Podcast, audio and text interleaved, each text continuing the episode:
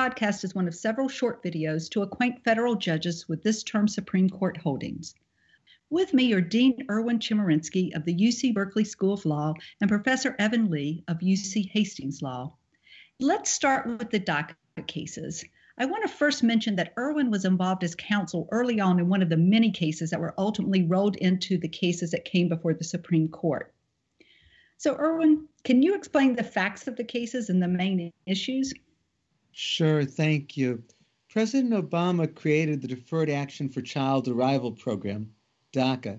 It applies to individuals who are younger than 15 when they're brought to the United States. To be eligible, an individual has to be in school or successfully graduated or in the military or honorably discharged. The individual can't have a felony conviction or a serious misdemeanor conviction. If a person qualifies, it means that he or she would have deferred deportation status for two years. And with that, it would also come the ability to get things like work permits. President Trump rescinded the DACA program, and many lawsuits were brought challenging it. As you said, these lawsuits were rolled together before the Supreme Court, and there were really three issues before the Supreme Court. First, was the decision of the Department of Homeland Security to rescind DACA reviewable? If so, second, did this decision violate the Administrative Procedures Act? Third, did the complaint state a claim for a violation of equal protection? Okay. Well, Evan, the reviewability issue hinged on whether DACA is more a general non enforcement policy. Why does that matter? Well, under Heckler versus Chaney, generally, um, agency decisions not to bring or institute enforcement proceedings are not judicially reviewable. Um, but the court here said that DACA doesn't just involve deferred prosecution. That's probably the most uh, famous part of it. But the court also pointed out that um, it uh, provides for work authorizations. It also provides for certain affirmative benefits, and therefore Heckler versus Chaney uh, did not apply. So the court states that some Im- immigrants have developed a reliance on DACA. Um, Erwin, why does that matter? We are talking about over 700,000 individuals who are in the United States. The reliance is particularly important for Chief Justice Roberts' majority opinion. He said the Department of Homeland Security in its decision to rescind DACA didn't take that reliance interest into account, and it should have done so in coming up with a reasoned, articulated justification for its decision. So, Erwin, what's the court asking DHS to do with the decision? It's important to note that the court was clear that President Trump and the Department of Homeland Security can rescind DACA, but they have to give an articulated, reasoned decision. Well, this includes doing such things as considering the reliance interest that we were just talking about. Also, he said it's important to separate the consideration of rescinding the deferred deportation status from rescinding the work permits. And perhaps one could achieve the government's goal without both. Okay, so the court, I think, broadened the application of the post hoc rationalization doctrine that, of course, controls the judicial review of agencies' decisions. Can you talk about that a little bit? Yes. What Chief Justice Roberts said is that in order to not be arbitrary and capricious, there has to be an articulated, legitimate reason for the government's action. The focus on what the government says at the time of its action, a subsequent explanation by the government has occurred here, isn't to be considered when deciding whether an initial decision was sufficient to meet the requirements of the Administrative Procedures Act. Yeah. So, what are the implications for the district court review of agency decisions? I don't think this significantly changes the law with regard to that. I think the standard ultimately is still is it an arbitrary, capricious decision? Is there an articulated, legitimate reason? I do think there was perhaps a more exacting examination of what the government did than we often see for agency decisions but I don't think the legal standard is any different. Okay. Well, Evan, um, what do you think the issues are going to be before the district courts? Uh, well, I think the district courts are already beginning to see the issues, uh, and that is uh, under this decision, uh, DHS is required to return to the status quo ante. That is um, to continue accepting DACA applications, to consider processing DACA applications on a timely basis.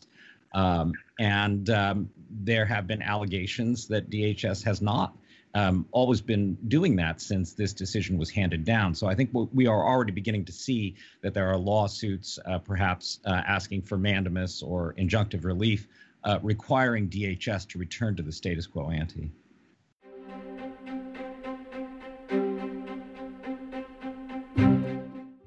Another case's term concerns the habeas and due process rights of immigrants. Evan, what happened in Department of Homeland Security versus Thuraissigiam? Um, this was a case where um, uh, Thuraissigiam uh, was a, uh, Sri Lankan national, and uh, one night in uh, 2017, he crossed the southern border of the United States, not at a port of entry, um, and was apprehended um, roughly 25 yards onto American soil. Uh, he was unrepresented at this point. He was uh, designated for expedited removal, and he claimed uh, asylum. Uh, and so the burden was on him to establish that he had a credible fear of being persecuted uh, if he were returned to his country of origin. Um, after interviewing him in a less than searching way, or at least that was the allegation, um, DHS officials, including an immigration judge, determined uh, that he did not have that credible fear, and so again uh, marked him for expedited removal.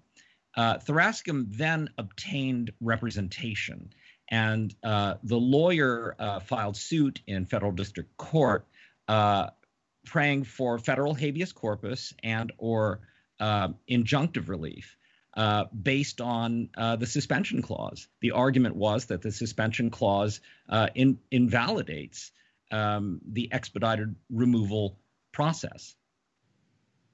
Okay, so Erwin, what did the court decide? The Supreme Court ruled against him. Justice Alito wrote for the court this involves a federal statute that says that non citizens who are designated for expedited removal cannot have access to the writ of habeas corpus.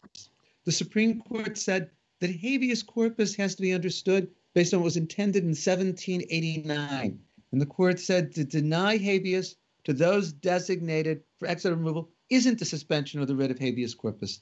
The court very much narrowed the reach of the suspension clause, and the court rejected the due process argument as well. So, at least when it comes to non citizens who are briefly in the United States and designated for expedited removal, the denial of habeas corpus is constitutional. Okay, so Evan, what do the district courts need to know about this case? Uh, well, let's start with the knowns. Um, it is clear from this case that uh, Congress has very, very wide latitude uh, to place uh, restrictions on the availability of federal habeas corpus in the immigration context. Um, it is also at least moderately clear from this opinion that uh, the Boumediene case uh, from a number of years back uh, has been limited to its facts. Uh, I, I, don't know that we know that 100%, but certainly this opinion seems to indicate that. Turning to the unknowns, I think the by far the most intriguing aspect of this case going forward is what Erwin mentioned, the due process argument in this case. The court here uh, made it very clear that uh, Thuraissigiam's due process uh, rights had not attached merely because he was 25 yards into the country. The court said he was merely at the threshold of the United States. He wasn't really in the United States.